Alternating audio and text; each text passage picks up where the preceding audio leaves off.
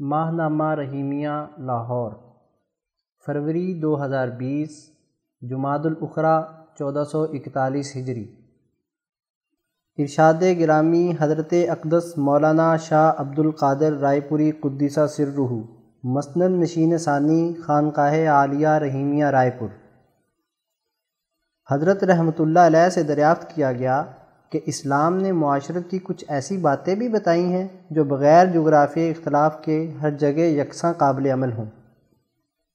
حضرت والا نے فرمایا ہاں مثلا حضور نبی کریم صلی اللہ علیہ وسلم کا یہ فرمان کہ اپنے بھائی کے لیے وہی چاہو جو اپنے لیے چاہتے ہو۔ حضرت شاہ عبد الرحیم رائے پوری رحمۃ اللہ علیہ نے فرمایا تھا کہ اگر اس ایک حدیث پر عمل ہو جائے تو دنیا کے جھگڑے مٹ جائیں اور برائے نام کوئی جھگڑا رہے۔ سیکشن، درس قرآن، عنوان، حضرت آدم کو سجدے کا حکم اور شیطان کی بغاوت۔ تحریر، شیخ التفسیر مفتی عبد الخالق آزاد رائے پوری۔ اعوذ باللہ من الشیطان الرجیم، بسم اللہ الرحمن الرحیم۔ وَإِذْ قُلْنَا لِلْمَلَائِكَةِ اسْجُدُوا لِآدَمَ فَسَجَدُوا إِلَّا إِبْلِيسَ أَبَى وَاسْتَكْبَرَ وکان من الکافرین۔ اور جب ہم نے حکم دیا فرشتوں کو کہ سجدہ کرو آدم کو، تو سب سجدے میں گر پڑے۔ مگر شیطان اس نے نہ مانا اور تکبر کیا اور تھا وہ کافروں میں سے۔ گزشتہ آیات سے یہ حقیقت آشکار ہوئی کہ حضرت آدم علیہ السلام اپنی اعلیٰ علمی استعداد کی وجہ سے خلافت اور حکومت کے مستحق قرار پائے۔ فرشتے اور جنات اپنی لا علمی کے سبب اس بلند عہدے کے مستحق نہیں ٹھہرے۔ اس آیت میں حضرت آدم کی خلافت اور حکومت کا اعلان کرتے ہوئے فرشتوں اور جنات کو انہیں سجدہ تعظیمی کا حکم دیا گیا ہے۔ وَإِذْ قُلْنَا لِلْمَلَائِكَةِ اسْجُدُوا لِآدَمَ۔ اللہ نے اس زمین پر حضرت آدم کی خلافت کا اعلان کرتے ہوئے کائنات کی تمام قوتوں کا نظام چلانے والے فرشتوں اور جنات کو حکم دیا کہ حضرت آدم علیہ السلام کو سجدہ کرو۔ کیونکہ آدم علیہ السلام کے قلب میں اللہ کی اعلیٰ ترین صفت علم کی تجلی کا ظہور ہوا تھا، جو اپنی بلندر حیثیت منوا چکا تھا۔ اس لیے یہ سجدہ دراصل اللہ کی اس تجلی علم کے سامنے اپنی سبردگی اور فرما برداری کا اظہار تھا۔ فرشتوں کا حضرت آدم علیہ السلام کو اس طرح سجدہ کرنا دراصل اللہ تبارک و تعالیٰ کی اطاعت کا اظہار تھا۔ فرشتوں کا حضرت آدم کو سجدہ کرنا اس بات کا اظہار بھی تھا کہ دنیا میں اعلیٰ استعداد کے حمل انسان کے احکامات کی ہم فرما برداری کریں گے، اس کے کسی حکم کی خلاف ورزی نہیں کریں گے۔ اس سجدہ تعظیمی کی حیثیت ایسی ہی ہے جیسا کہ کسی شخص کو کسی علاقے کا خلیفہ اور حکمران بنایا جاتا ہے، تو وہاں کی تمام انتظامی اور عسکری فورسز کو حکم دیا جاتا ہے کہ اسے سلامی اور گاڈ آف آنر پیش کیا جائے۔ اس طرح وہ اس کے ہر حکم کو بجا لانے اور ماننے کا عملی اظہار کرتی ہے۔ حضرت شیخ الہند مولانا محمود حسن رحمۃ اللہ علیہ فرماتے ہیں، جب حضرت آدم علیہ السلام کا خلیفہ ہونا مسلم ہو چکا، تو فرشتوں کو اور ان کے ساتھ جنات کو حکم ہوا کہ حضرت آدم کی طرف سجدہ کریں اور ان کو قبلہ سجود بنائیں۔ جیسا کہ سلاطین اول اپنا ولی عہد مقرر کرتے ہیں، پھر ارکان دولت کو نظریں پیش کرنے کا حکم کرتے ہیں تاکہ کسی کو سرتابی کی گنجائش نہ رہے۔ فساجہ دو چنانچہ زمین پر موجود مالائے سافل کے تمام فرشتوں اور نیک سیرت جنات نے حضرت آدم کو سجدہ کیا۔ اس کے بعد سے فرشتے زمین میں انسان کے حکم کے مطابق عمل کرنے کے پابند ہو گئے۔ ان کی طرف سے حضرت آدم علیہ السلام کے حکم کی اطاعت اور فرما برداری دراصل اللہ تبارک و تعالیٰ کی اطاعت اور فرما برداری قرار پائی۔ اللہ ابلیس ابا وسطبر جنات میں سے ابلیس نے حضرت آدم کو سجدہ نہیں کیا۔ اس نے ان کی خلافت عرضی کو ماننے سے انکار کر دیا اور تکبر کیا۔ اس کی حقیقت یہ ہے کہ دراصل انسان اپنے وجود میں جسمانی بدن، روح حیوانی اور روح حقیقی کا مجموعہ ہے۔ اس کا جسمانی بدن جیسے عناصر عرضی میں موجود غذائیت سے مستفید ہوتا ہے، ایسے ہی اس کی روح حیوانی عالم مثال کی نظر نہ آنے والی مالا سافل کی قوتوں یعنی فرشتوں اور جنات سے بھی مدد حاصل کرتی ہے۔ ملائے سافل سے متعلق عالم مثال میں جنات ایک ایسی مخلوق ہے جو انسان کے بدن میں جاری نسمہ حیوانی سے مشابہت رکھتی ہے۔ اس لیے انہیں بھی یہ حکم دیا گیا تھا کہ وہ فرشتوں کے ساتھ مل کر حضرت آدم کو سجدہ کریں یعنی اس کی روح حیوانی کو مدد پہنچائیں۔ اس پر سوائے ابلیس کے سبھی نے ایک سیرت جنات نے بھی سجدہ کیا۔ شیطان نے حضرت آدم علیہ السلام کی خلافت اور حکمرانی کا انکار کر دیا۔ اس نے حضرت آدم کے نسمہ حیوانی کو مدد دینے کے بجائے اس میں وسوسے ڈال کر گمراہ کرنے کا ارادہ ظاہر کیا۔ اس طرح اس نے تکبر اور غرور کرتے ہوئے اللہ کے احکامات کو نہ مانا اور حضرت آدم کی خلافت کو تسلیم نہیں کیا۔ حضرت شاہ الہند رحمۃ اللہ علیہ تحریر فرماتے ہیں، سب نے سجدہ مذکور ادا کیا سوائے ابلیس کے کہ اصل سے جنات میں تھا اور ملائکہ کے ساتھ کمال اختلاط رکھتا تھا۔ اس کی سرکشی کا سبب یہ ہوا کہ جنات چند ہزار سال سے زمین میں متصرف تھے اور آسمان پر بھی جاتے تھے۔ جب ان کا فساد اور خون ریزی بڑھی تو ملائکہ نے بحکم الہی بعض جنات کو قتل کیا اور بعض کو جنگل، پہاڑ اور جزائر میں منتشر کر دیا۔ ابلیس ان میں بڑا عالم و عابد تھا۔ اس نے جنات کے فساد سے اپنی بے لوسی یعنی لا تعلقی ظاہر کی۔ فرشتوں کی سفارش سے یہ بچ گیا اور انہی میں رہنے لگا۔ اور اس تمہ میں کہ تمام جنات کی جگہ اب صرف میں زمین میں متصرف یعنی حکمران بنایا جاؤں، عبادت میں بہت کوشش کرتا رہا اور خلافت عرضی کا خیال پکاتا رہا۔ جب حضرت آدم علیہ السلام کی نسبت خلافت کا حکم الہی ظاہر ہوا، تو ابلیس مایوس ہوا اور عبادت ریائی کے رائے گاہ جانے پر جوش حسد میں سب کچھ کیا اور ملعون ہوا۔ وکانہ من الکافرین شیطان حضرت آدم علیہ السلام کی خلافت کا انکار کر کے کافروں میں سے ہو گیا۔ حقیقت میں وہ پہلے سے ہی اللہ کے احکامات کا منکر تھا۔ زمین کی خلافت اور حکمرانی حاصل کرنے کے لیے ظاہری طور پر عبادت میں مشغول رہا۔ جب اس نے حضرت آدم سے حسد کرتے ہوئے اللہ تعالیٰ کا حکم ماننے سے انکار کیا تو اس کا کفر ظاہر ہوا۔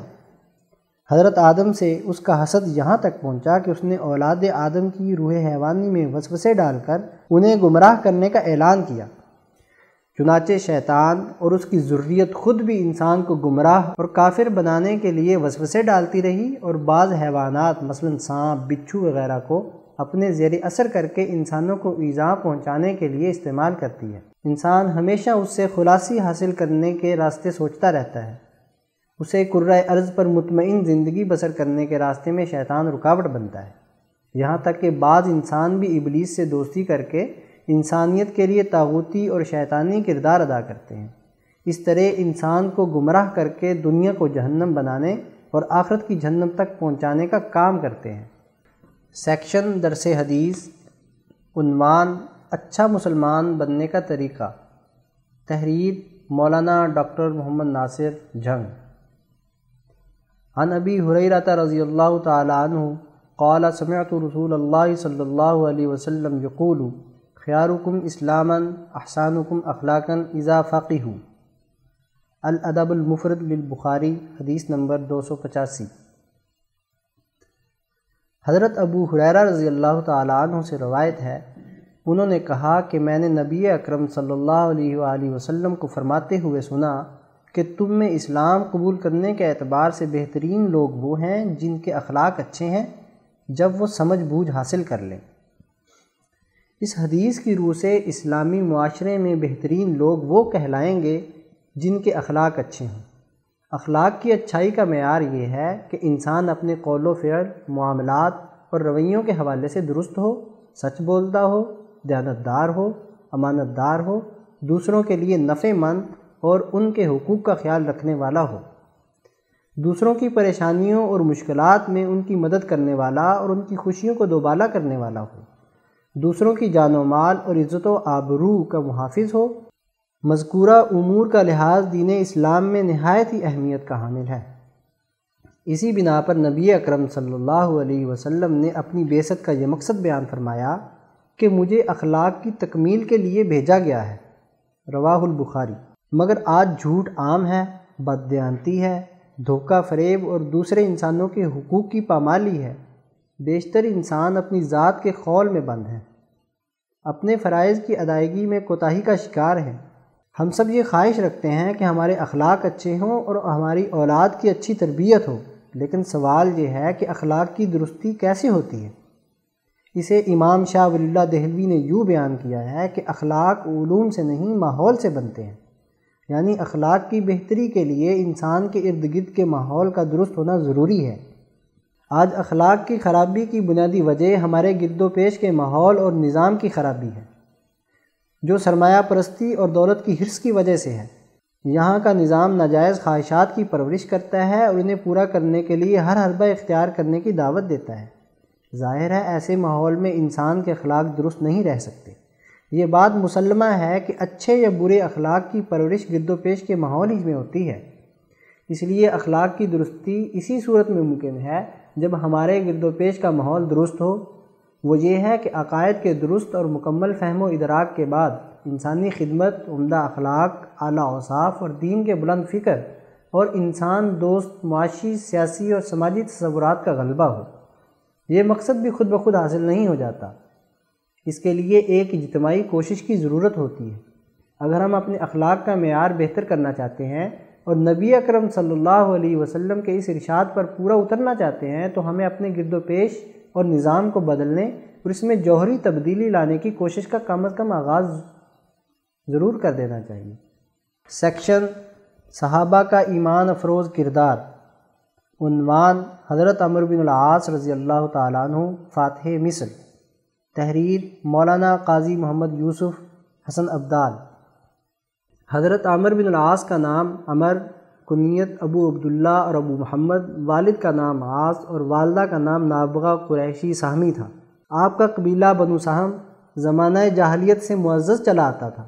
قریش کے سیاسی نظام میں مقدمات نمٹانے کا عہدہ اسی خاندان میں تھا۔ آپ رضی اللہ تعالیٰ عنہ عرب کے نہایت دانشور لوگوں میں سے تھے۔ اپنے دور میں بڑے زیرک حضرات میں شمار ہوتے تھے۔ اس لیے آپ کو دہات عرب یعنی عرب کے نہایت اہم لوگ کہا جاتا تھا۔ اسلام کی طرف میلان۔ شروع میں حضرت عمر اگرچہ اسلام میں پیغمبر اسلام صلی اللہ علیہ وسلم کے سخت ترین دشمن تھے، لیکن غزوہ خندق کے بعد سے وہ اسلام سے متاثر ہونے لگے۔ وہ اکثر دین اور اس کے انجام اور اسلام کی تعلیمات پر غور کیا کرتے تھے۔ آپ رضی اللہ تعالیٰ عنہ فرماتے تھے کہ اس غور و فکر سے اسلام کی حقیقت مجھ پر ظاہر ہونے لگی۔ میرا دل متاثر ہونے لگا اور میں نے مسلمانوں کی مخالفت سے رفتہ رفتہ کنارہ کشی اختیار کرنا شروع کی۔ قرائش نے اس کو محسوس کیا اور اس کی حقیقت دریافت کرنے کے لیے ایک شخص بھیجا۔ اس نے مجھ سے بحث کرنا شروع کی۔ میں نے اس سے کہا، بتاؤ، ہم حق پر ہیں یا فارس و روم والے؟ اس نے کہا، ہم۔ پھر میں نے پوچھا کہ ان کو عیش و تناؤم میسر ہے یا ہم کو؟ اس نے کہا، ان کو۔ میں نے کہا، اگر اس عالم کے بعد دوسرا عالم نہیں ہے، تو ہماری حق پرستی کس کام آئے گی؟ جبکہ ہم دنیا میں بھی باطل پرستوں کے مقابلے میں تنگ حال رہے اور دوسرے عالم میں بھی بدلے کی کوئی امید نہ ہو اس لیے محمد کی یہ تعلیم کہ مرنے کے بعد ایک دوسرا عالم ہوگا، جہاں ہر شخص کو اس کے اعمال کے مطابق جزا و سزا ملے گی، کس قدر صحیح و دل نشیں ہے؟ غزوہ خندق کے بعد آپ رضی اللہ تعالیٰ عنہ کو آ حضرت صلی اللہ علیہ وآلہ وسلم کی کامیابی کا پورا یقین ہو گیا تھا۔ یہی یقین ان کے اسلام کا ذریعہ بنا، جس کی تفصیل مسند احمد بن حنبل میں خود ان کی زبانی مذکور ہے۔ قبول اسلام کے بعد آپ رضی اللہ تعالیٰ عنہ مکہ واپس چلے گئے۔ پھر کچھ ہی دنوں بعد ہجرت کر کے مدینہ آئے۔ فتح مکہ کے بعد تمام غزوات میں شرکت کی اور دیگر تمام اجتماعی ذمہ داریاں نبھائیں۔ فتح مکہ کے بعد جب آ حضرت صلی اللہ علیہ وسلم نے آس پاس کے حکمرانوں کے نام دعوت اسلام کے خطوط بھیجے، تو عمان کے حاکموں عبید اور جعفر کے پاس خط لے جانے کی خدمت حضرت عمر بن العاص رضی اللہ تعالیٰ عنہ کے سپرد ہوئی۔ اس خط پر وہ دونوں مشرف ب اسلام ہوئے اور حضور صلی اللہ علیہ وسلم نے آپ کو عمان کا عامل مقرر کر دیا۔ آپ رضی اللہ تعالیٰ عنہ حضور صلی اللہ علیہ وسلم کی وفات تک یہیں مقیم رہے۔ فتنہ ارتداد ختم ہونے کے بعد حضرت صدیق اکبر رضی اللہ تعالیٰ عنہ نے عراق و شام کی طرف توجہ کی تو تیرہ ہجری بمطابق چھ سو چونتیس عیسوی میں حضرت عمر کو فرمایا کہ اب میں تم کو ایسے کام میں لگانا چاہتا ہوں جو تمہاری دنیا و آخرت دونوں کے لیے مفید ہے انہوں نے جواب دیا کہ میں اللہ کا ایک تیر ہوں اور آپ اس کے تیر انداز ہیں۔ اس لیے آپ کو اختیار ہے جدھر چاہیں ادھر پھینکیں۔ چنانچہ حضرت ابو بکر صدیق رضی اللہ تعالیٰ عنہ نے آپ کو عمان سے واپس بلا کر فلسطین کی مہم پر معمور کیا، جہاں آپ رضی اللہ تعالیٰ عنہ نے کارہائے نمایاں سر انجام دیے۔ سیکشن شزرات عنوان، بدلتا ہے رنگ آسماں کیسے کیسے۔ تحریر، محمد عباس شاد۔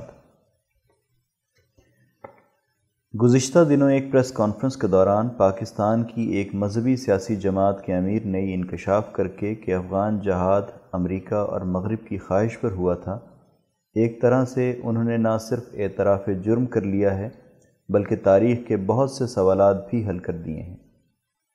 وہ یوں گویا ہوئے، نوجوانوں کو جہاد کی طرف لے جانا، اس کی ترغیبات دینا افغان جہاد کی دوران امریکہ اور مغرب کی خواہشات پر ہوا تھا۔ وہ اپنے مفادات کے لیے جہاد کے نام پر مذہبی طبقے کی قربانیاں چاہ رہے تھے، جس سے ہمارے مدارس میں یہ رجحان بڑھا۔ مدارس اور جمعیت علماء اسلام نے اسے اب کنٹرول کیا ہے۔ اس حلقے کو پاکستان کے ساتھ وابستہ رکھنے، قانون اور آئین کے ساتھ وابستہ رکھنے، جمہوریت کے ساتھ وابستہ رکھنے میں ہمیں پندرہ سولہ سال لگانے پڑے ہیں۔ ہماری محنت ہے۔ اور اگر کوئی بندوق والا ہے بھی تو ذرا وقت ہے، تھوڑا انتظار کیجیے یہ بھی تاریخ آپ کو واضح طور پر بتا دے گی کہ پاکستان میں طالبانائزیشن، اسلحے کی طرف رغبت دینا، اس کے پیچھے مدرسہ تھا یا ہماری اسٹیبلشمنٹ تھی۔ یہ وقت بتائے گا۔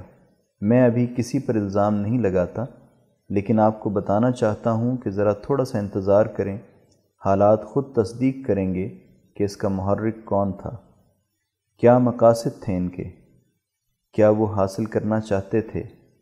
یہ سب آنے والے حالات میں چمکتے ہوئے روشن دن کی طرح واضح ہو جائے گا۔ پریس کانفرنس بتاریخ سولہ جنوری دو ہزار بیس، بمقام جامعہ اسلامیہ کشمیر روڈ راول پنڈی تاریخ، جرائم اور کارناموں دونوں کے ریکارڈ کو محفوظ رکھتی ہے۔ پھر وہ اپنے ریکارڈ کا تعقب بھی کرتی ہے۔ بہت قریب کی تاریخ ہمیں بتاتی ہے کہ جب ملک میں جہاد کے بارے میں موسم خوشگوار بنایا گیا تھا، تو یہی طبقہ اپنے جہادی کارناموں کو قوم کے سامنے بڑے فخر سے پیش کیا کرتا تھا۔ اسی جماعت کے ترجمان پرچے کا یہ حوالہ تاریخ میں آج بھی محفوظ ہے۔ ملاحظہ ہو، افغانستان میں سب سے پہلے جہاد کا فتویٰ مولانا مفتی محمود نے دیا تھا۔ یہ فتویٰ انہوں نے اکتوبر انیس سو اناسی میں دیا تھا۔ اور اپنی علالت کے باعث بڑے صاحبزادے مولانا فضل الرحمن کو جنوبی وزیرستان کے علاقے مکین میں منعقدہ علماء کے جرگے میں بھجوا کر وہاں افغانستان میں جہاد و مزاحمت اور ہجرت کے باقاعدہ شرعی جواز کا اعلان کیا گیا تھا۔ ماہنامہ الجمیت راول پنڈی اکتوبر انیس سو ننانوے۔ علاوہ ازیں قاری محمد عثمان، ناظم اطلاعات، جمعیت علماء اسلام، صوبہ سندھ، افغانستان کے ایک سفر کی رپورٹ بیان کرتے ہوئے لکھتے ہیں، امیر موصوف جب افغانستان کی سپریم کونسل کے سربراہ ملا محمد ربانی کے انتقال پر پچاس سے زائد مرکزی اور صوبائی عہدیداران کے ساتھ ملا محمد عمر سے تعزیت کے لیے اٹھائیس اپریل دو ہزار ایک کو کراچی سے کندھار گئے قندھار پہنچنے پر ملا عمر نے اس وفد سے خطاب کرتے ہوئے کہا، جمعیت علماء اسلام ہی جہاد افغانستان کی بنیاد اور پشتی بان رہی ہے۔ قائد جمعیت مفکر اسلام حضرت مولانا مفتی محمود نے سب سے پہلے جہاد افغانستان کا تاریخ ساز فتویٰ دیا تھا، جس کی بنیاد پر افغانستان میں جہاد شروع ہوا اور اسلامی عمارت میں عالم اسلام کے اس مفتی اعظم کے تاریخ ساز فتویٰ کی برکت سے اسلام نافذ ہے۔ اور عالمی دیوبند کانفرنس سے طالبان کا آفاقی اور جہادی پیغام بھی عالمی سطح پر پہنچانے کا اعزاز بھی فرزند محمود مولانا فضل الرحمن کو حاصل ہوا۔ بعد ازاں کندھار میں جمعیت علماء اسلام کے ویلفیئر پروگرام کے سیکریٹریٹ میں خطاب کرتے ہوئے مولانا فضل الرحمن نے کہا جہاد افغانستان کا پہلا تاریخی فتویٰ قائد جمعیت مولانا مفتی محمود نے دیا تھا۔ آج جمعیت علماء اسلام امارت اسلامی افغانستان کا ہاتھ بٹا رہی ہے۔ سفر افغانستان کی رپورٹ الجمیت صفحہ چودہ، پندرہ، سولہ، جون دو ہزار ایک۔ یہ ایک بہت ہی شرمناک تاریخی حقیقت ہے کہ یہ سب کچھ اسلام کی ضرورت نہیں، بلکہ سر جنگ میں اپنے حریف کو ہرانے کے لیے وقت کے تاغوت اور سامراج کی ضرورت تھی، جس سے ذیل کے دو بیانات پردہ سرکاتے ہیں۔ اور یہ بھی تاریخی ریکارڈ کا حصہ ہیں۔ سابق امریکی وزیر خارجہ ہیرلی کلنٹن نے اعتراف کیا ہے کہ let's remember here the people we are fighting today we funded them twenty years ago let's go recruit these mujahideen and great let them come from Saudi Arabia and other countries importing their Wahhabi brand of Islam so that we can go beat the Soviet Union ہمیں یہاں یاد رکھنا ہے، آج ہم جن لوگوں سے لڑ رہے ہیں، ہم نے انہیں بیس سال پہلے مالی آنت فراہم کی تھی۔ جائیں اور ان مجاہدین کو بھرتی کریں۔ اور بہت اچھا ہے کہ انہیں سعودی عرب اور دوسرے ممالک سے آنے دیں، تاکہ یہاں وہابی برانڈ اسلام درآمد کریں، تاکہ ہم سوویت یونین کو شکست دے سکیں۔ سعودی عرب کے ولی عہد شہزادہ محمد بن سلمان نے انتیس مارچ دو ہزار اٹھارہ کو واشنگٹن پوسٹ کو انٹرویو دیتے ہوئے کہا تھا کہ سر جنگ کے دور میں مغرب کی درخواست پر سعودی عرب نے دنیا بھر میں شدت پسند اسلام پھیلانے کے لیے فنڈز فراہم کیے تاکہ سوویت یونین کا مقابلہ کیا جا سکے۔ انہوں نے مزید کہا کہ سعودی عرب کے مغربی اتحادیوں نے سر جنگ کے دور میں درخواست کی تھی کہ مختلف ملکوں میں مساجد اور مدارس کی تعمیر میں سرمایہ لگایا جائے تاکہ سوویت یونین کی جانب سے مسلم ممالک تک رسائی کو روکا جا سکے۔ سر جنگ کے آغاز کی دہائی میں ایسے سرمایہ سے پوری ایک معیشت وجود میں آ گئی تھی۔ دیکھتے ہی دیکھتے اس جنگ سے فائدہ اٹھانے والے طبقے کے ہاں ڈالروں کی ریل پیل شروع ہو گئی۔ مذہب کے نام پر فساد کروانے والے طبقے برسر روزگار ہو گئے۔ جہادی جلسے، تقریریں، کانفرنسیں، کتابیں اور لٹریچر سر عام چھپنے اور فروخت ہونے لگے۔ گویا پورے دین کی تعبیر جہاد اور جنگ و جدل کے گرد گھومنے لگی۔ اس فنڈنگ نے دینی مدارس اور سادہ طرز علماء کی طرز معاشرت تک بدل کے رکھ دی۔ مدارس اور مسجدوں کی سادہ عمارات بلند و بالا پلازوں میں تبدیل ہو گئیں۔ پجارو لینڈ کروزرز مسلح افراد کے جھرمٹ میں مذہبی قائدین کو لیے قومی شاہراہوں پر سر پٹ دوڑتی نظر آتی یہ سب کچھ دین کی برکت نہیں بلکہ سامراج کی نظر کرم کا نتیجہ تھی۔ آج وقت کی دھول چھٹنے کے بعد سب کچھ نظر آنے لگا ہے۔ تو یہ شرمندہ ہو کر قوم سے اس جرم پر معافی مانگنے کی بجائے اپنے پرانے حلیفوں اور موجودہ حریفوں کو دھمکانے کے لیے راز فاش کرنے کی غرض سے یہ بیانات داغنے لگے ہیں۔ اب ضرورت اس عمر کی ہے کہ ان بیانات اور اعترافات کی روشنی میں اس گنگا میں نہانے والوں کے بھی اثاثوں کا حساب ہونا چاہیے کہ اس جہاد میں ان کے اپنے خاندان کا تو کوئی نوجوان جان سے نہیں گیا، لیکن غریب نوجوانوں کے خون کو ڈالروں کے عوض بیچا گیا۔ سیکشن، افکار شاہ ولی اللہ، عنوان، انسانی کامیابی کی حقیقت۔ مترجم، مفتی عبد الخالق آزاد، رائے پوری۔ امام شاہ ولی اللہ دہلوی رحمۃ اللہ تعالی علیہ حجت اللہ البالغہ میں فرماتے ہیں، جاننا چاہیے کہ انسان کی حقیقی سعادت سے متعلق امور کی دو قسمیں ہیں۔ پہلی قسم وہ ہے کہ جس میں انسان کے معاشی امور میں اس کی جبلی ساخت کے مطابق اس کے نفس ناطقہ یعنی روح حقیقی کا فیضان ظاہر ہوتا ہے۔ اس کی تشریح میں مولانا عبید اللہ سندھی رحمۃ اللہ تعالیٰ علیہ فرماتے ہیں کہ اس کا اظہار کچھ اس طرح سے ہوتا ہے کہ وہ اپنی عقل کی مدد سے بہترین اور عمدہ چیزیں ایجاد کرتا ہے۔ جیسا کہ آج کل سفری سہولتوں کے لیے ریلوے کا نظام، بسوں اور طیاروں کی ایجاد اور ان کا استعمال وغیرہ۔ انسان کی اس قسم کی کامیابی سے اسے اپنی مستقل اور حقیقی ترقی کے مطلوب اخلاق حاصل نہیں ہو سکتے، بلکہ بسا اوقات اس قسم کے کاموں کی زیب و زینت میں حد سے زیادہ مشغولیت اسے ترقی کے اصل مطلوبہ کمالات سے دور کر دیتی ہے۔ مثلا کوئی آدمی اپنے اندر دلیری اور بہادری پیدا کرنے کے لیے ظاہری طور پر غصے کا اظہار کرنے اور دوسروں کو پچھاڑنے کا سہارا لے، تو وہ بہادری کے فطری خلق سے محروم رہتا ہے۔ اسی طرح کوئی آدمی ادبی حوالے سے فصیح اور بلیغ زبان سیکھنے کے لیے عربوں کے صرف اشعار یاد کرنے میں لگا رہے اور اچھے خطیبوں کے خطبے یاد کرتا رہے، تو وہ بھی اپنے شعروں اور خطابت میں تخلیقی فصاحت و بلاغت سے محروم رہتا ہے۔ انسان میں اخلاق تبھی ظاہر ہوتے ہیں جب ان میں سے ایک دوسرے سے مزاحمت اور باہمی مقابلہ ہوتا ہے۔ اسی طرح ارتفاقات کی ایجاد تبھی ہوتی ہے جب انسانوں پر نئی معاشی احتیاجات طاری ہوتی ہیں۔ صنعت کاری تبھی مکمل ہوتی ہے جب اس کے لیے دستیاب خام مال اور اوزار و آلات موجود ہوں۔ یہ تمام چیزیں دنیاوی زندگی کے خاتمے پر ختم ہو کر رہ جاتی ہیں۔ بس اگر کوئی آدمی ایسی ناقص حالت میں مر گیا کہ اس قسم کی صلاحیتیں اس کی روح سے وابستہ نہیں ہیں، تب بھی وہ انسانی ترقی کے اصل مطلوبہ کمالات سے محروم رہا۔ اور اگر اس قسم کی ترقی سے متعلق عملی صورتیں اس کی روح کے ساتھ چمٹی رہیں، تو اس کا نقصان اس کے نفع سے زیادہ شدید ہوگا۔ حضرت سندھی رحمۃ اللہ تعالی علیہ اس کی تشریح میں فرماتے ہیں کہ آدمی کی ناقص حالت یہ ہے کہ آخرت میں انسانی ترقی کے اصل مطلوبہ کمال سے متصادم اعمال و اقوال ایک لمبے زمانے تک اس کی روح سے وابستہ نہ رہے ہوں۔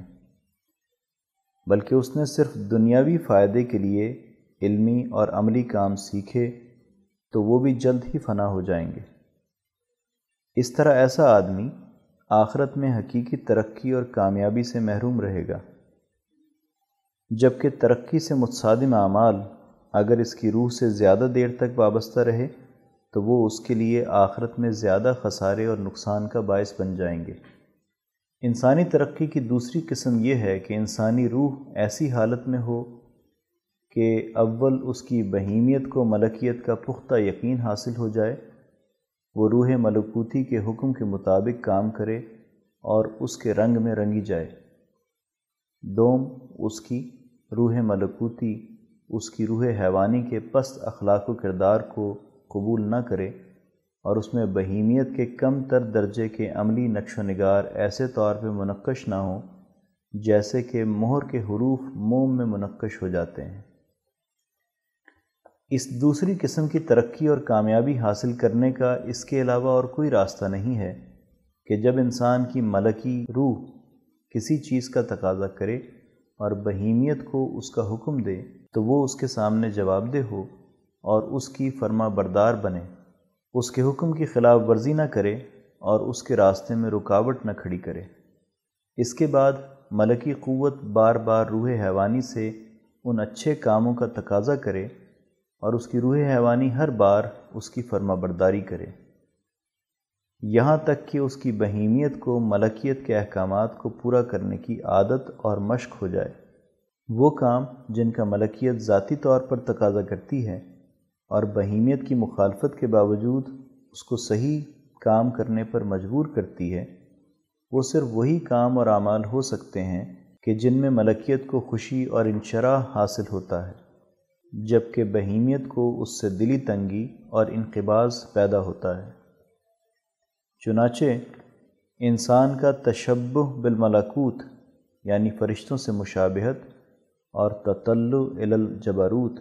یعنی ذات باری تعالیٰ کی طرف توجہ اور انہماک حاصل کرنا، اس کی ملکیت کا خاصہ ہے، بہیمیت اس سے بہت زیادہ دور ہے۔ یا یہ کہ انسان ایسے کاموں کو چھوڑ دے جو اس کی بہیمیت تقاضا کرے، ان سے لذت حاصل کرے اور ان کو زیادہ سے زیادہ کرنے کا شوق رکھتی ہو۔ اس دوسری قسم میں ملکیت کے تقاضے سے کیے جانے والے کاموں کو عبادات اور بہیمیت کے تقاضے چھوڑنے کو ریاضات کہا جاتا ہے۔ انسانی ترقی اور حقیقی کامیابی سے متعلق اس مقام کی تحقیق کا آخری نتیجہ یہ معلوم ہوا کہ حقیقی کامیابی اور سعادت عبادات کے بغیر حاصل نہیں کی جا سکتی۔ چنانچہ، اس کائنات کی عمومی مصلحت کلیہ انسانی صورت نوعیہ کے راستے سے انسانوں کو درج ذیل امور کے لیے پکارتی رہتی ہے۔ اور تاکید کے ساتھ انہیں کرنے کا حکم دیتی ہے کہ وہ پہلی قسم سے متعلق دنیاوی ترقی کے امور کی ثانوی کمال کے طور پہ بقدر ضرورت اصلاح کرے، انسان کا اصل متمع نظر اور انتہائی مقصد انسانی نفس کی تہذیب کرنا ہو، اسے ایسی کیفیات سے مزین کرنا کہ جو ملائے اعلیٰ کے بالائی نظام سے مشابہت رکھتی ہو اور وہ عالم جبروت اور ملکوت کے فیوز و برکات کے نزول کا سبب بنے۔ اور یہ کہ اس کی بہیمیت کو، اس کی ملکیت کا پختہ یقین ہو اور وہ اس کی فرم بردار بنے اور اس کے احکامات کا مظہر بنے۔ انسانی نوع کے تقاضوں کے مطابق انسانی افراد صحت مند ہوں اور ان میں کامل اور وافر طور پہ انسانیت کے احکامات پائے جاتے ہوں، تو یہ بات یقینی ہے کہ وہ اپنے اندر ضرور اس ترقی اور سعادت کو حاصل کرنے کا شوق رکھتے ہیں۔ وہ اس حقیقی ترقی اور سعادت کی طرف ایسے کھنچے چلے جاتے ہیں جیسے لوہا مقناطیس کی طرف کھنچتا ہے۔ یہ وہ بنیادی خلق ہے جس پر اللہ تعالیٰ نے انسانوں کو پیدا کیا ہے اور وہ فطرت ہے جس پر اللہ نے انہیں بنایا ہے۔ یہی وجہ ہے کہ حضرت آدم علیہ السلام کی اولاد میں معتدل مزاج کی حامل ہر قوم کے بڑے رہنما اور قائدین اس خلق کی تکمیل کا اہتمام کرتے رہے ہیں اور اسے اعلیٰ درجے کی کامیابی گردانتے رہے ہیں۔ اقوام عالم کے بادشاہوں حکماں اور ان سے قریب درجے کے رہنما انسانی ترقی کے ان کاموں کو اختیار کر کے دنیا کی تمام بھلائیاں حاصل کرنے میں کامیاب رہے ہیں۔ نیز وہ فرشتوں کے ساتھ شامل ہو کر ان کی لڑی میں پروئے جاتے رہے ہیں۔ یہاں تک کہ لوگ ایسے اعلیٰ اخلاق کے حامل لوگوں کو متبرک سمجھ لیتے ہیں۔ یہی وجہ ہے کہ وہ ان کے ہاتھوں اور پاؤں کو چومتے رہتے ہیں۔ کیا کسی فطری مناسبت کے بغیر یہ ممکن ہے کہ اپنی عادات و اطوار مذاہب کے اختلاف اور دور دراز ممالک میں بسنے کے باوجود تمام عرب و عجم کے لوگ اپنی انسانی نو کی وحدت کے ساتھ کسی ایک چیز پر متفق ہوں؟ کیسے؟ فطری مناسبت کے بغیر ایسا ممکن نہیں جبکہ تم جان چکے ہو کہ انسان کی اصل فطرت میں ملکیت موجود ہے، اور تم یہ بھی جانتے ہو کہ لوگوں میں اعلیٰ درجے کے فضلاء اور ان کے بڑے بڑے رہنما کون ہیں۔ یعنی وہ لوگ ہیں جن میں اعلیٰ درجے کی ملکی صلاحیتیں پائی جاتی ہیں۔ المبحث الرابع، مبحث السعادہ باب حقیقت السعادہ سیکشن تاریخ اسلام کے ناقابل فراموش واقعات۔ عنوان پانچویں خلیفہ راشد حضرت عمر بن عبدالعزیز رحمۃ اللہ تعالی علیہ۔ تحریر مفتی محمد اشرف عاطف، لاہور۔ اموی خلافت کے ساتویں خلیفہ سلیمان بن عبد الملک نے اموی خلافت کے ایک بارسوخ قانونی مشیر رجا بن حیوہ سے عمر بن عبدالعزیز رحمۃ اللہ تعالی علیہ کے بارے میں رائے طلب کی تو انہوں نے کہا، باخدا وہ بڑے قابل تعریف صفات کے مالک اور سچے مسلمان ہیں۔ چنانچہ اہل علم و تقوی کی رائے پر سلیمان بن عبد الملک نے اپنے بعد حضرت عمر بن عبدالعزیز کو اپنا جانشین مقرر کیا۔ چنانچہ سلیمان کے انتقال کے بعد عمر بن عبدالعزیز خلافت بن امیہ کے آٹھویں خلیفہ بنے۔ اس وقت ان کی عمر تقریباً سینتیس سال تھی۔ حضرت عمر بن عبدالعزیز کے والد عزیز بن مروان مصر کے گورنر تھے اور ان کی والدہ حضرت عمر فاروق رضی اللہ تعالیٰ عنہ کی پوتی تھیں۔ یعنی حضرت عاصم بن عمر فاروق کی بیٹی تھیں۔ حضرت عمر فاروق رضی اللہ تعالیٰ عنہ فرمایا کرتے تھے کہ میری اولاد میں سے ایک شخص ہوگا جس کے چہرے پر زخم کا نشان ہوگا۔ وہ زمین کو عدل و انصاف سے بھر دے گا۔ کہتے ہیں کہ بچپن میں گھوڑے نے عمر بن عبدالعزیز کو لات ماری تو ان کا چہرہ زخمی ہو گیا۔ تو ان کے والد ان کے چہرے سے خون صاف کر رہے تھے اور یہ بھی کہہ رہے تھے، اگر تم واقعی داغدار ہو تو تم نہایت سعادت مند ہو۔ خلیفہ بننے سے پہلے حضرت عمر بن عبدالعزیز کے بچپن اور جوانی کا بڑا حصہ مدینہ منورہ میں گزرا۔ انہوں نے مسجد نبوی میں حدیث اور فقہ کے حلقوں میں شرکت کی، فقہائے مدینہ کی صحبت میں خاصا وقت گزارا۔ علم، فضل اور تفقہ میں ان کا وہ مرتبہ تھا کہ اگر خلیفہ نہ ہوتے تو آئمہ شرح میں ان کا شمار ہوتا۔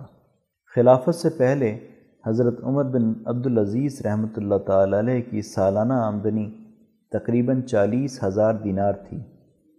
یہ سب کچھ ان کو اپنے والد سے وراثت میں ملا تھا۔ ولید بن عبد الملک کے زمانہ خلافت میں آپ مدینہ منورہ کے گورنر بھی رہے۔ اس وقت آپ کی عمر تقریباً چھبیس سال تھی۔ مدینہ کی گورنری کے زمانے میں آپ نے مسجد نبوی کی توسیع و تزئین کروائی۔ حضرت عمر بن عبدالعزیز ننانوے ہجری بمطابق سات سو سترہ عیسوی میں خلافت کے منصب پر فائز ہوئے۔ آپ نے کثیر الجہاد اصلاحات کیں سب سے پہلے اہم ہدف مالی اصلاحات تھیں۔ حضرت عمر بن عبدالعزیز نے عموی اکابر کو سرکاری خزانے سے جو امداد ملتی تھی وہ بند کر دی۔ اس پر یہ اکابر سخت برہم ہوئے اور آپ کے نام ایک باثر شخصیت سے احتجاجی مراسلہ لکھوایا کہ تم نے اپنے پیش رو خلفاء کی توہین کی ہے اور ان سے مختلف راستہ اختیار کیا ہے۔ ان کے طریق کو غیر منصفانہ بتاتے ہوئے رشتہ داروں کے ساتھ تمہارا سلوک صلہ رحمی کے منافی ہے۔ اگر تم نے یہی روش اختیار کی، تو جلد خلافت سے محروم کر دیے جاؤ گے۔ آپ نے جواباً لکھا کہ میں بیت المال کا سرمایہ، جس میں محروم المعیشت لوگوں کا حق ہے، کو ان لوگوں سے محفوظ کیا ہے جو غیر مستحق تھے۔ اس لیے میں یہ سمجھتا ہوں کہ میں نے جو قدم اٹھایا ہے وہ عدل و انصاف کے مطابق ہے۔ سیکشن ملکی معیشت، عنوان، خوشحالی کا سال۔ تحریر، محمد کاشف شریف راول پنڈی وزیر اعظم نے نئے سال کے آغاز میں قوم کو خوشخبری سناتے ہوئے اندیا دیا ہے کہ سال دو ہزار بیس خوشحالی کا سال ہوگا۔ عین ممکن ہے کہ ان کے پاس کچھ ایسی معلومات ہوں جن کی بدولت وہ قوم کو امید دلانے کے قابل ہو سکے ہیں۔ لیکن تجربہ یہ بتاتا ہے کہ اقتدار ملنے کے بعد اکثر چیزوں کے معنی بدل جاتے ہیں۔ قوی امکان ہے کہ ہمارے ساتھ بھی کچھ ایسا ہی ہوا ہو۔ زمینی حقائق پہ نظر ڈالیں تو حالات کی گاڑی خوشحالی کے اسٹیشن پہ جاتی ہوئی نظر نہیں آ رہی۔ ہماری معاشی حکمت عملی کہنے کو تو ہماری سیاسی مقتدرہ بناتی ہے۔ لیکن اس کے اہداف کا تعین اور منظوری آئی ایم ایف سے لی جاتی ہے۔ مالی سال دو ہزار انیس بیس کے آغاز پر نئے پاکستان کو کچھ اہداف دیے گئے تھے، جن میں سب سے زیادہ قابل ذکر وصولیوں کے اہداف تھے۔ ان اہداف کو پورا کرنے کے لیے اضافی ٹیکسز کا انبار لگا دیا گیا۔ چنانچہ بجلی، گیس اور ایندھن کو مہنگا کیا گیا اور ترقیاتی اخراجات کو کم کر دیا گیا۔ مہنگائی کا ایک طوفان تھا جو بپا ہوا، لیکن نصف سال کا نتیجہ خراب رہا اور آئی ایم ایف کے مذکورہ مدت کے طے شدہ ہدف تیئیس سو سڑسٹھ ارب سے دو سو چوراسی ارب روپے کم وصول کیے گئے۔ اس تناظر میں آئی ایم ایف نے بجلی کے نرخوں میں ایک بار پھر اضافے کا کہا ہے۔ اس کا اطلاق برآمدی صنعت پر بھی ہوگا، جو پہلے اس سے مستثنا تھی۔ بجلی، گیس اور ایندھن میں گرانی عوام کو کیسے خوشحالی دلا سکتی ہے؟ معلوم نہیں۔ ہاں یہ حکومت کو ضرور مالا مال کر سکتی ہے، لیکن محدود مدت تک، کیونکہ گرانی بتدریج پیداوار کا پہیہ روک دیتی ہے، اور اس کا نتیجہ ٹیکس وصولی میں کمی کی صورت میں نکلتا ہے۔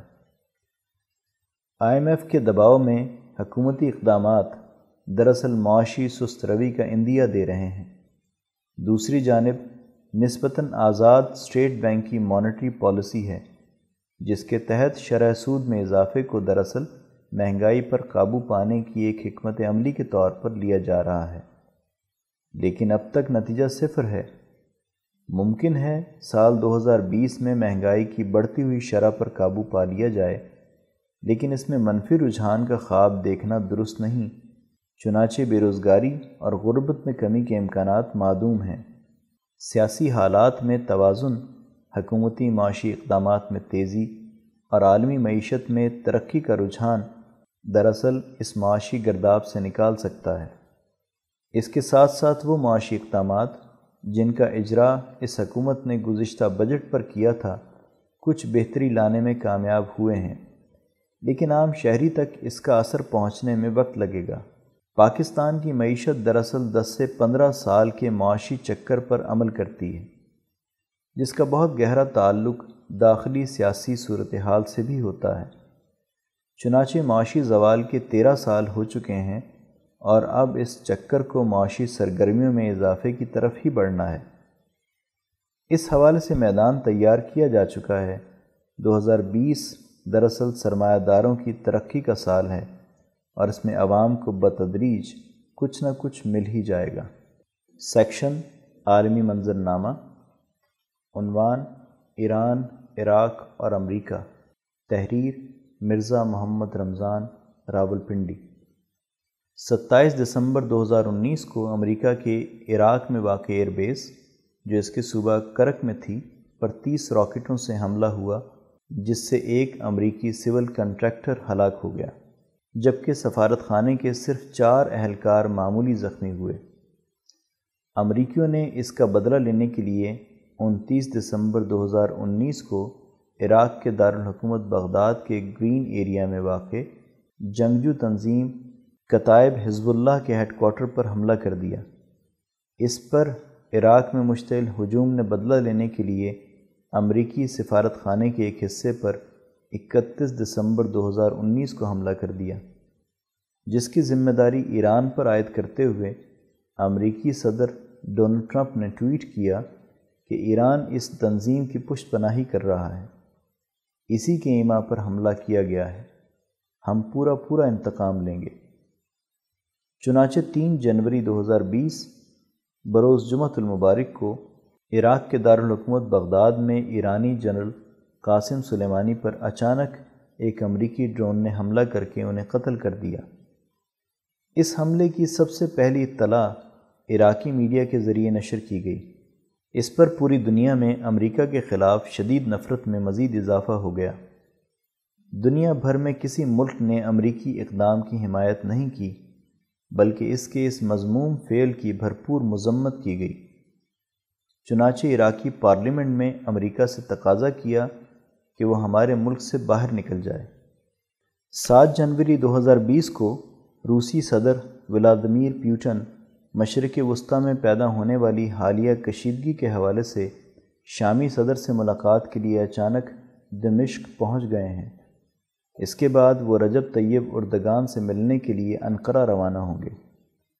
سیاسی تجزیہ نگاروں کا کہنا ہے کہ روس ایران کو S three hundred missile system فراہم کر چکا ہے، جس کے باعث امریکہ ایران پر حملہ نہیں کر سکتا۔ اس کے برعکس، ایران نے عراق میں واقع امریکہ کے فوجی اڈوں، الاسد اور الاتاجی پر بیلسٹک میزائلوں سے حملہ کیا ہے۔ ساتھ ہی ایرانی وزیر خارجہ جواد ظریف کا ٹویٹ آ گیا ہے کہ ایران نے اپنا بدلہ لے لیا ہے۔ خطے میں حالیہ کشیدگی کا سارا فائدہ ایران کو ہی جاتا نظر آ رہا ہے۔ امریکہ کے دفاعی نظام کی قلعی کھل کر سامنے آ گئی ہے، جو اپنی فوجی تنصیبات پر ہونے والے حملوں کا نہ صرف تدارک نہیں کر سکا، بلکہ وہ ایران پر حملہ کرنے کی جرت بھی نہیں کر سکا۔ شام کے بعد مشرق وسطی کا یہ دوسرا بڑا واقعہ ہے۔ روس اور چین کی حکومتوں نے پہلے ہی صبر و تحمل کا مظاہرہ کرنے کی اپیل کی ہے۔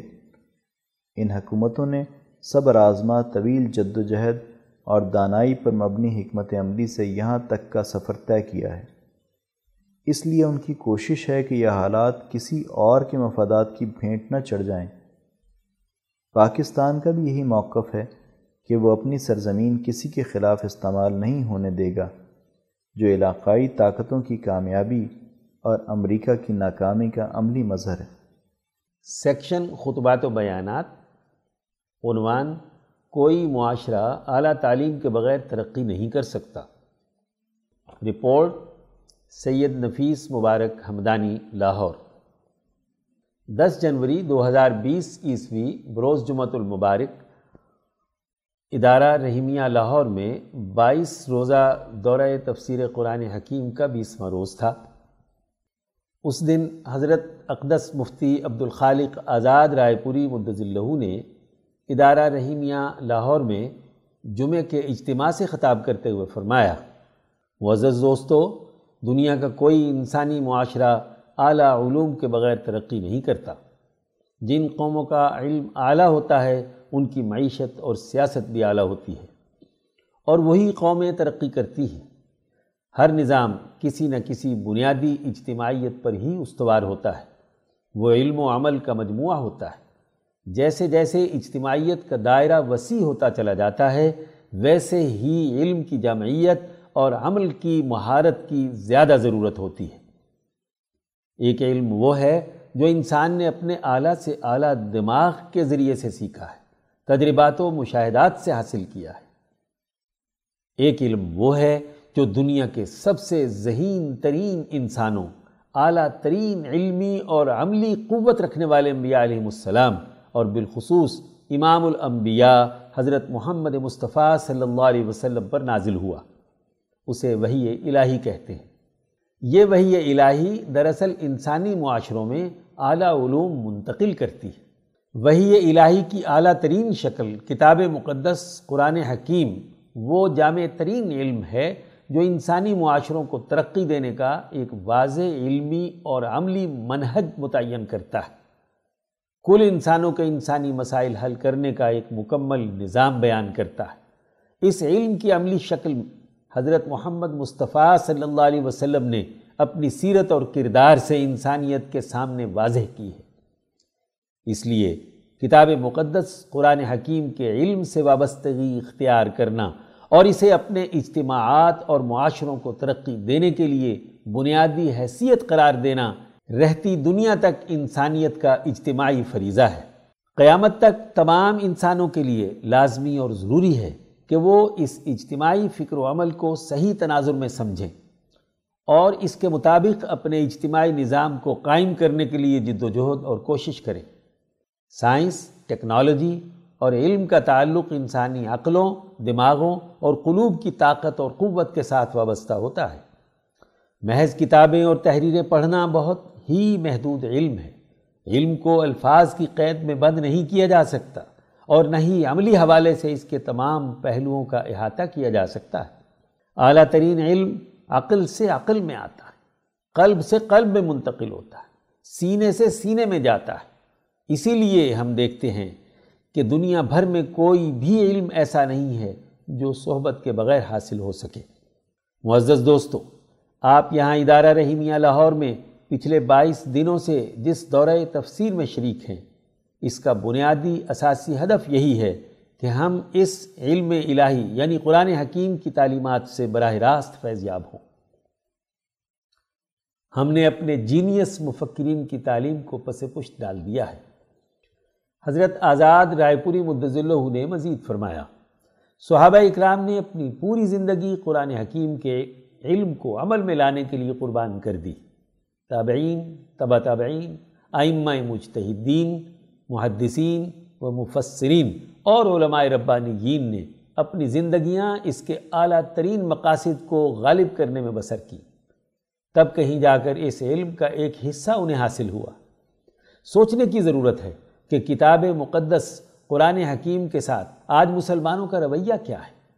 حال یہ ہے کہ قرآن حکیم سے ہمارا تعلق بہت ہی رسمی اور سطحی سا ہو گیا ہے۔ پہلے تو عام طور پر قرآن حکیم کو باقاعدہ کوئی علم ہی نہیں سمجھا جاتا۔ اگر کچھ سمجھا جاتا ہے تو زیادہ سے زیادہ اصلاحی وظائف یا تعویز گنڈوں کی کتاب ہے۔ کبھی ہم نے سوچا کہ قرآن کا پیغام کیا ہے؟ قرآن انسانی اجتماع کے لیے کیا اصول اور سسٹم دیتا ہے؟ کبھی ہم نے اس پہ غور کیا کہ جو کچھ ہم اپنی یونیورسٹیوں میں سیاسیات، معاشیات اور سماجیات کے نام پر پڑھا رہے ہیں، اس میں قرآن حکیم کے علم کا کتنا حصہ ہے؟ ملک کے تعلیمی اداروں میں اپنے خیال کے مطابق جو ہر شعبے کے جینیس انسان ہیں، ان کے دماغوں نے جو کچھ سوچا ہے۔ ایڈم اسمتھ اور لارڈ کینز نے جو نظام سوچا۔ کارل مارکس اور اینگلز نے جو نظریہ دیا، وہ تو اپنے طالب علم کو پڑھائیں گے۔ لیکن جو حضرت محمد مصطفیٰ صلی اللہ علیہ وسلم کے اعلیٰ دماغ نے سوچا، کبھی اس پر بھی گفتگو کی؟ اللہ پاک نے قرآن حکیم میں جو نازل کیا، اسے پیش نظر رکھا؟ صحابہ نے جس کا عملی نظام قائم کیا کیا اس پر ہم نے کوئی کردار ادا کرنے کے لیے غور و فکر اور تدبر کیا؟ ہماری ذہنی پستی کا عالم یہ ہے کہ دنیا کے اعلیٰ ترین، ذہین ترین امام الانبیاء حضرت محمد مصطفیٰ صلی اللہ علیہ وسلم کا دماغ جس چیز کو سوچے، جو فکر پیش کرے، جو نظریہ اور نظام دے، اس کو ہم نے پسے پشت ڈال دیا۔ قرآن کے اعلیٰ پیغام کو پیچھے پھینک دیا۔ پھر یہی نہیں، بلکہ حضور صلی اللہ علیہ وسلم کے بعد اس علم میں سبقت لے جانے والے اعلیٰ درجے کے صحابہ اکرام کے کردار کو بھی فراموش کر دیا۔ حضرت ابوبکر صدیق عمر فاروق، عثمان غنی، علی المرتضیٰ، حسن و حسین، امیر معاویہ، کتنے ہی اول العزم لوگ ہیں جنہوں نے دنیا میں عملاً عدل و انصاف کا نظام قائم کر کے ظلم و ستم کی جڑیں کاٹ دی اتنے بڑے اعلیٰ دماغ کے لوگ ہیں کہ ان جیسے جینیس پیدا نہیں ہوتے۔ آج ان کی تعلیمات مسلمانوں نے بھلا دی مسلمانوں کو تو نہ صرف خود عمل کرنا تھا، بلکہ انسانیت کو دعوت دینی تھی کہ آؤ ہمارے ان جینیس لوگوں کی طرف۔ آؤ، کتاب مقدس کی تعلیمات کی طرف۔ آؤ، نبی اکرم صلی اللہ علیہ وسلم کی احادیث کی طرف۔ اور یہاں ہمارے اسکول اور کالج کا نصاب اور نظام تعلیم بنانے والے تعلیم دیتے ہیں ایڈم اسمتھ، کارل مارکس وغیرہ کے نظریات اور نظام ہائے حیات کی۔ کتنا بڑا افسوس کا مقام ہے کہ احادیث کا انکار کرنے والے قرآن کو بھی اپنی اس چھوٹی سی سمجھدانی کی بنیاد پر اپنی ذاتی رائے سے سمجھنے والے آج ہمارے لیڈر بنے بیٹھے۔ تعلیم یافتہ طبقے کا ہمارے ملک سے برین ڈرین ہو رہا ہے۔ حضرت آزاد رائے پوری مدزلو نے مزید فرمایا۔ آج یونیورسٹیوں سے پڑھ کر ڈگریاں لے کر نوجوان نکل رہے ہیں، وہ جو کچھ پڑھتے ہیں، چونکہ اس کا یہاں کوئی سسٹم نہیں، اس لیے وہ ڈگری ہولڈر نوجوان عالمی سامراجی نظام کی ملازمت کے لیے ملک سے باہر بھاگتے ہیں۔ بیس پچیس سال ہماری ریاست اس نوجوان پر خرچ کرے، دوسرے ملکوں سے قرض لے کر ان کی ذمہ داریاں ریاست ادا کرے، پھر جب ریاستی وسائل سے وہ کسی علم کا ماہر بن جائے، تو وہ باہر جا کر امریکہ، برطانیہ اور سعودی عرب کے لیے کردار ادا کرے۔ یہ کتنا بڑا المیہ ہے۔ ہماری حکومت آج فخر سے کہتی ہے کہ ہم نے ایک سال میں آٹھ لاکھ انسان روزگار کے لیے ملک سے باہر بھیجے۔ ہیں کبھی سیاسی شعور کے حوالے سے سوچا؟ کہ جس کو تم اپنے ملک سے باہر نکال رہے ہو اور دوسرے ملک میں بھیجتے ہو، اس ملک میں اس کی سیاسی حیثیت زیرو ہے۔ سیاسیات کا بنیادی مسلمہ اصول ہے کہ ممالک اپنی اقوام کی تعلیم و تربیت اور ان کی طاقت و قوت سے بنتے ہیں۔ بالخصوص آج کے نیشنلزم کے دور میں کون شخص ہے جو غیر ملک میں رہے اور اس کی وہاں کوئی سیاسی قیمت ہو؟ کسی بھی وقت آرڈر ملے اور اٹھا کر باہر پھینکا جا سکتا ہے۔ امریکہ، سعودیہ وغیرہ کی مثالیں ہمارے سامنے ہیں۔ طاقت اپنے ملک میں ہوتی ہے۔ اور آج ہمارا نوجوان ڈگریاں لے کر اپنے ملک کی طاقت بننے کی بجائے دوسروں کی خدمت کرنے کے لیے دنیا بھر میں اپنا سی وی بھیجتا ہے۔ یہ ایسے ہی ہے جیسے پرانے زمانے میں غلاموں کی تجارت ہوتی تھی۔ تو غلام کے گلے میں ایک تختی لٹکائی جاتی تھی کہ غلام کا نام کیا ہے، نسل کیا ہے۔ یہ کس خاندان کا ہے؟ یہ کیا کام کر سکتا ہے؟ وغیرہ وغیرہ۔ اس کی بنیاد پر اس غلام کا سودا ہوتا تھا۔ آج جو نوجوان دوسرے ملکوں کو ملازمت کے لیے اپنا سی وی دیتا ہے، یہ غلامی کی تختی نہیں تو اور کیا ہے؟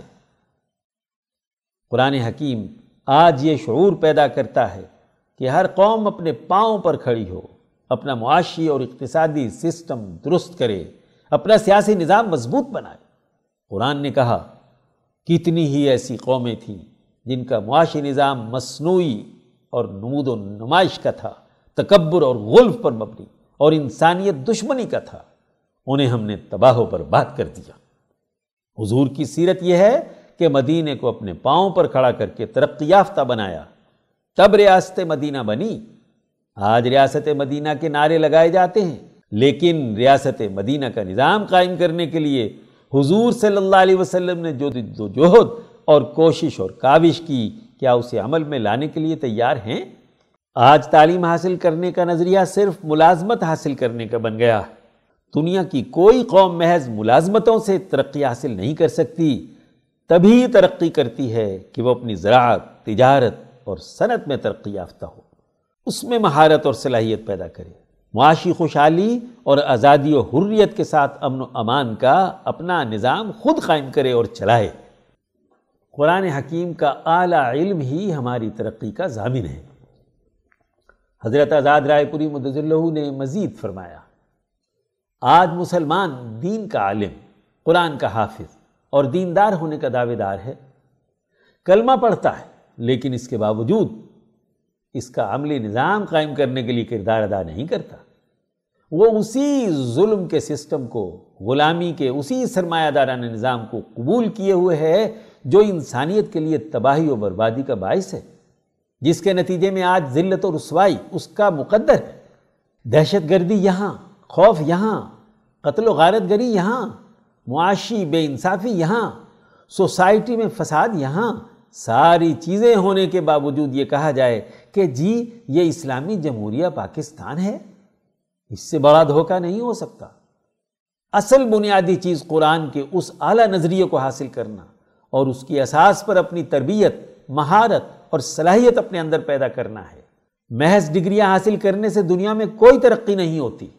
ترقی تبھی حاصل ہوتی ہے کہ جب اپنے رویے، اپنی عقل، شعور اور اپنے جسم کے تمام اعمال کو منظم کیا جائے۔ تنظیمی اجتماعیت پیدا کی جائے۔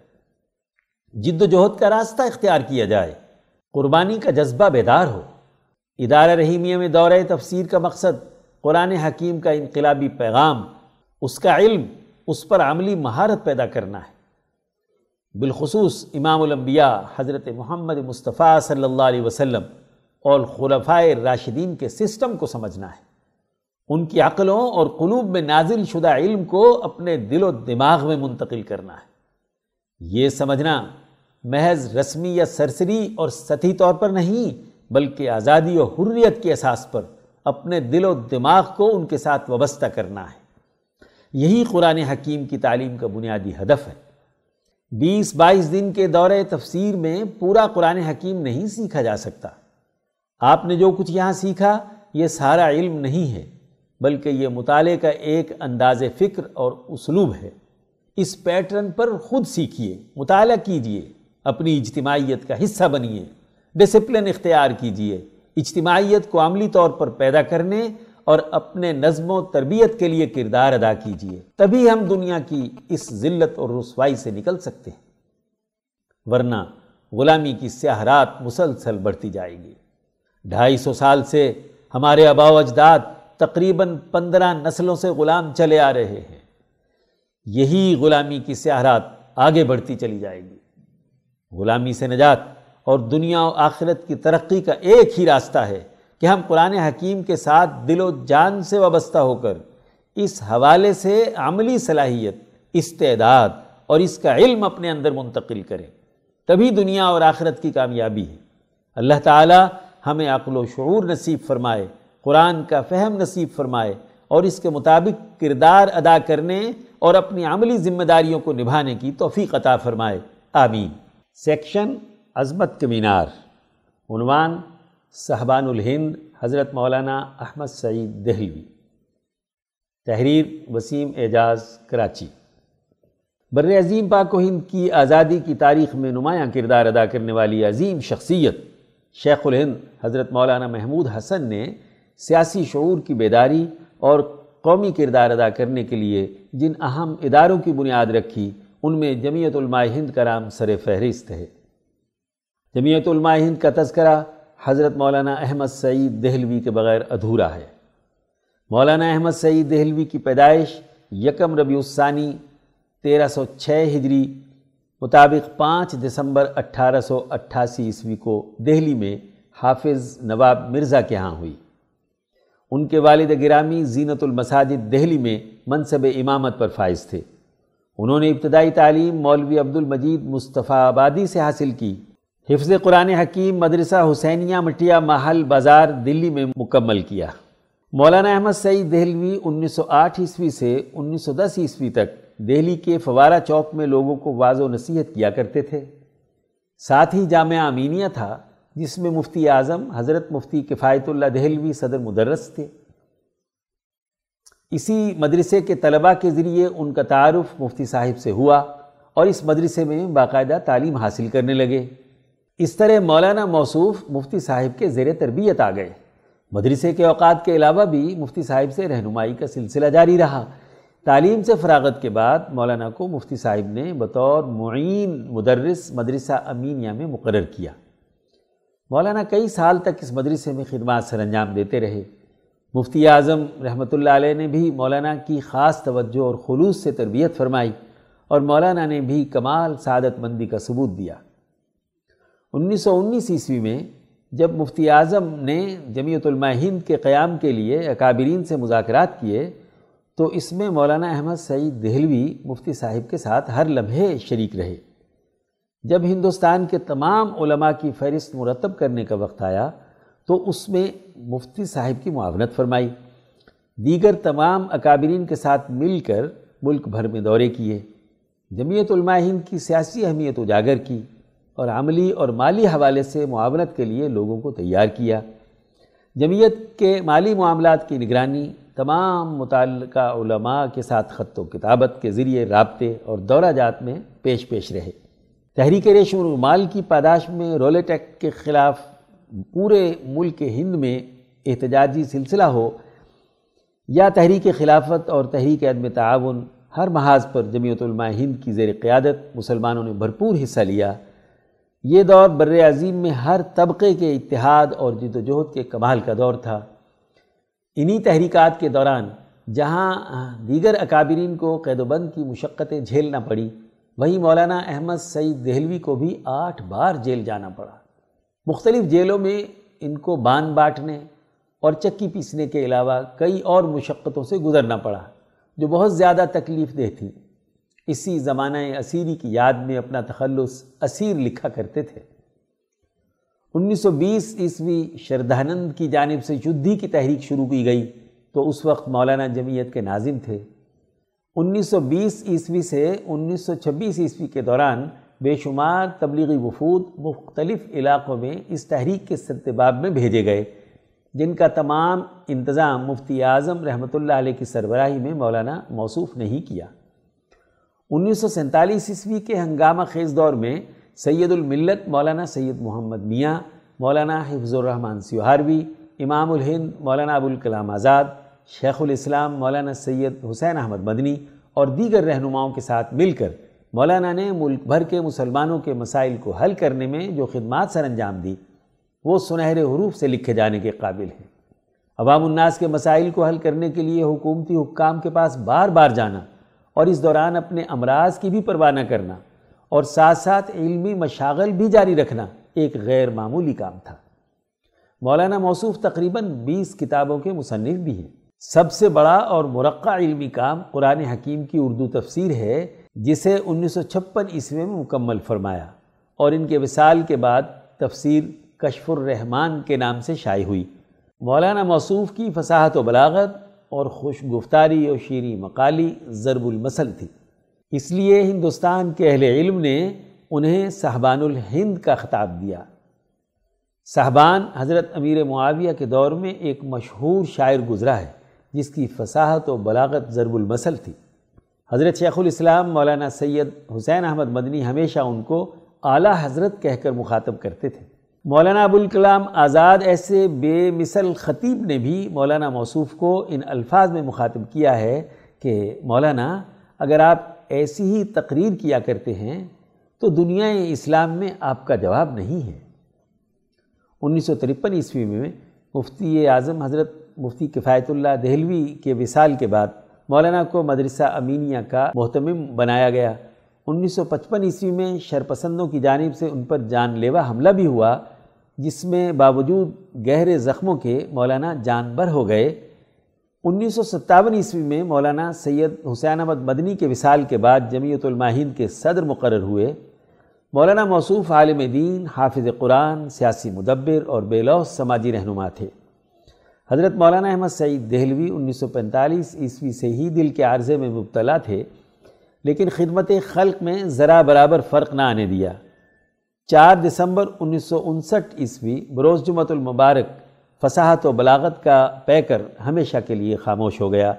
مولانا کی تدفین مہرولی میں حضرت خواجہ قطب الدین مختار کاکی رحمۃ اللہ علیہ کی درگاہ کے باہر حضرت مفتی اعظم کفایت اللہ دہلوی رحمۃ اللہ علیہ کے پہلو میں کی گئی۔ ان کے مزار مبارک پر یہ شعر درج ہے۔ داغ فراق صحبت شب کی جلی ہوئی، ایک شمع رہ گئی تھی، سو وہ بھی خاموش ہے۔ سیکشن، رفتار کار، عنوان، ادارہ رحیمیہ لاہور میں بائیس روزہ دورہ تفسیر قرآن حکیم کی روداد۔ رپورٹ، نقاش علی عباسی، لاہور۔ قومیں جب آزاد ہوتی ہیں تو اپنے افکار کو براہ راست اپنے منبع افکار سے حاصل کرتی ہیں۔ اپنے افکار کے مطابق ایک نظام عمل تشکیل دیتی ہے فکر و عمل کی اس ہم آہنگی سے جہاں زندگی میں نکھار پیدا ہوتا ہے، وہاں بہت ساری غیر ضروری چیزیں افکار و اعمال سے الگ ہو جاتی ہیں۔ ایک اور فائدہ یہ بھی ہوتا ہے کہ نئے پیش آنے والے مسائل فکر اور نظام عمل کے سامنے سوالیہ نشان بن کر نہیں کھڑے ہوتے۔ بلکہ حل ہو کر اس عملی نظام میں جذب ہوتے چلے جاتے ہیں۔ فکر اور عمل کی ہم آہنگی کی ایک خصوصیت جو سب سے اہم ہے، وہ یہ ہے کہ اس سے قوم میں یکرنگی اور قومی اتحاد پیدا ہوتا ہے۔ اس کے ساتھ ساتھ فکر کو عمل میں ڈھالنے اور قومی سسٹم کا حصہ بنانے میں وہی رائے قابل قبول ہوتی ہے جو قابل عمل بھی ہو اور وہی عمل معتبر ہوتا ہے جو خالص فکر کے مطابق ہو۔ گویا علمی اور فکری انتشار کا تدارک وقت کے ساتھ ساتھ ہوتا جاتا ہے۔ جب کوئی قوم زوال سے دوچار ہوتی ہے، تو سب سے پہلے وہ اپنے نظام فکر و عمل سے کٹتی ہے۔ یعنی فکری اور عملی ہم آہنگی ختم ہو جاتی ہے۔ اور جب کوئی فکر اپنے نظام عمل سے کٹ جائے، تو اہل فکر میں رجت پسندی کا عنصر غالب آ جاتا ہے۔ نئے پیش آمدہ مسائل اس فکر کے سامنے سوالیہ نشان بن کر کھڑے ہو جاتے ہیں۔ اس فکر پر طرح طرح کے اعتراضات کر کے اسے فرسودہ قرار دیا جاتا ہے۔ اہل فکر ان اعتراضات اور سوالات کا جواب تو کیا دیں گے؟ وہ خود بھی اس فکر کو عمل سے جوڑ نہیں پاتے۔ چنانچہ ہندوستان کے مسلمانوں کے ساتھ بھی یہی ہوا۔ جب انگریز ہندوستان پر غالب آئے تو انہوں نے مسلمانوں کو فکر کے عملی نظام سے کاٹ دیا۔ نتیجتاً مسلمان عمل سے تو کٹ ہی گئے۔ مگر زیادہ خرابی تب پیدا ہوئی جب فکر میں ہی رائے کا اختلاف پیدا ہوا، جو بڑھتے بڑھتے مختلف مکاتب فکر فرقوں کی صورت اختیار کر گئے۔ ایسی صورت میں فکری اتحاد اور یکرنگی سرے سے ختم ہی ہو گئی۔ جب کوئی فکر قومی نظام عمل سے کٹ جائے تو ضرورت اس بات کی ہوتی ہے کہ ایک بار پھر عمل کو فکر کے مطابق تشکیل دیا جائے۔ ولی اللہ سلسلے کی یہی خصوصیت ہے کہ انہوں نے دینی فکر کے منبع یعنی قرآن حکیم جو کہ مسلمانوں کے افکار کا سرچشمہ ہے، کو سمجھنے، سمجھانے کا رواج پیدا کیا۔ انہوں نے اس انداز میں ہندوستان کے طول و عرض میں خصوصی طور پر دروس قرآن کا سلسلہ شروع کیا۔ ولی اللہ سلسلے کے اس عمل کو جاری رکھتے ہوئے خان قالیہ رحیمیہ رائے پور نے بھی اس کام کو آگے بڑھایا اور اس خطے کے عظیم مفکر امام شاہ ولی اللہ دہلوی رحمۃ اللہ علیہ کے اصول تفسیر پر قرآن حکیم کی تعلیمات کو فروغ دیا۔ اسی سلسلے میں خانقاہ عالیہ رحیمیہ رائے پور کے چوتھے مسند نشیب، حضرت اقدس مولانا شاہ سعید احمد رائے پوری نور اللہ مرقدہ نے ادارہ رحیمیہ علوم قرآنیہ ٹرسٹ لاہور قائم فرمایا۔ آپ کے پیش نظر فکر و عمل کی یہی ہم آہنگی تھی، جس کی عدم موجودگی ہی ہمارے قومی زوال کی سب سے بڑی وجہ ہے۔ اسی مناسبت سے ہر سال کی طرح اس سال بھی ادارہ رحیمیہ، علوم قرآنیہ، ٹرسٹ، لاہور میں بائیس روزہ دورہ تفسیر قرآن حکیم کا انعقاد کیا گیا، جس میں ملک بھر سے کثیر تعداد میں نوجوانوں نے شرکت کر کے قرآن حکیم کے عملی نظام کو سیکھا۔ اسی سلسلے میں ملک بھر سے ولی اللہ فکر سے تعلق رکھنے والے علماء، مدرسین تشریف لائے۔ جن میں حضرت مولانا ڈاکٹر مفتی سعید الرحمن ملتان، حضرت مولانا مفتی عبد المتین نعمانی بورے والا حضرت مولانا مفتی عبد القدیر چشتیاں، حضرت مولانا مفتی محمد مختار حسن نوشہرہ اور دیگر علماء شامل ہیں۔ اس سال دورہ تفسیر قرآن حکیم کی ایک اہم خصوصیت یہ رہی کہ اس میں حضرت اقدس مولانا مفتی شاہ عبد الخالق آزاد رائے پوری مدضلہ نے علماء اکرام اور ایم فل و پی ایچ ڈی اسکالرس کو امام شاہ ولی اللہ دہلوی کی کتاب المقدمہ فی قوانین ترجمہ پڑھائی اور شاہ صاحب کے فارسی ترجمہ قرآن فتح الرحمن بترجمت القرآن کے ابتدائی چھ پاروں کے تفسیری حواشی کی تشریح کی اور ان کی معنویت واضح کی۔ یہ بائیس روزہ دورہ تفسیر قرآن حکیم بائیس دسمبر دو ہزار انیس کو شروع ہوا، جس کا شیڈول کچھ اس طرح سے تھا۔ کہ روزانہ نماز فجر کے بعد حضرت اقدس رائے پوری مدضلہ کا درس قرآن، جو گزشتہ سال کے آغاز سے روزانہ بعد نماز فجر ہوتا ہے، بدستور جاری رہا۔ تقریباً ساڑھے آٹھ بجے تک چائے اور حضرت رائے پوری مدضلہ کے ساتھ استفادہ نشست ہوتی رہی۔ اس کے بعد سے ساڑھے نو بجے تک حضرت مولانا مفتی محمد اشرف عاطف فقہی مسائل کی نشست اور تعلیم الاسلام از مفتی کفایت اللہ دہلوی پر لیکچر دیتے رہے۔ اس کے بعد ساڑھے دس بجے تک قرآن حکیم کی تفسیر پڑھائی جاتی۔ پھر کھانے کے وقفے کے بعد دوبارہ ساڑھے گیارہ بجے سے نماز ظہر تک تفسیر کا درس چلتا۔ نماز ظہر کی ادائیگی کے بعد حضرت اقدس رائے پوری مدد اللہ المقدمہ فی قوانین ترجمہ اور فتح الرحمن بترجمت القرآن کا درس ارشاد فرماتے۔ اس دوران دیگر اسٹوڈنٹس کے لیے دینی، سماجی موضوعات پر لیکچرز کا علیحدہ سے اہتمام ہوتا۔ نماز عصر کے بعد چائے اور حضرت اقدس رائے پوری اور دیگر مفتیان اکرام کے ہمراہ استفادہ نشست کا اہتمام ہوتا۔ پھر نماز مغرب کے بعد مجلس ذکر، نماز عشاء اور پھر کھانا ہوتا۔ اس کے بعد رات گیارہ بجے تک امام عبید اللہ سندھی رحمۃ اللہ علیہ کی تفسیر قرآنی شعور انقلاب کی صورتوں کی تفسیر بیان کی جاتی۔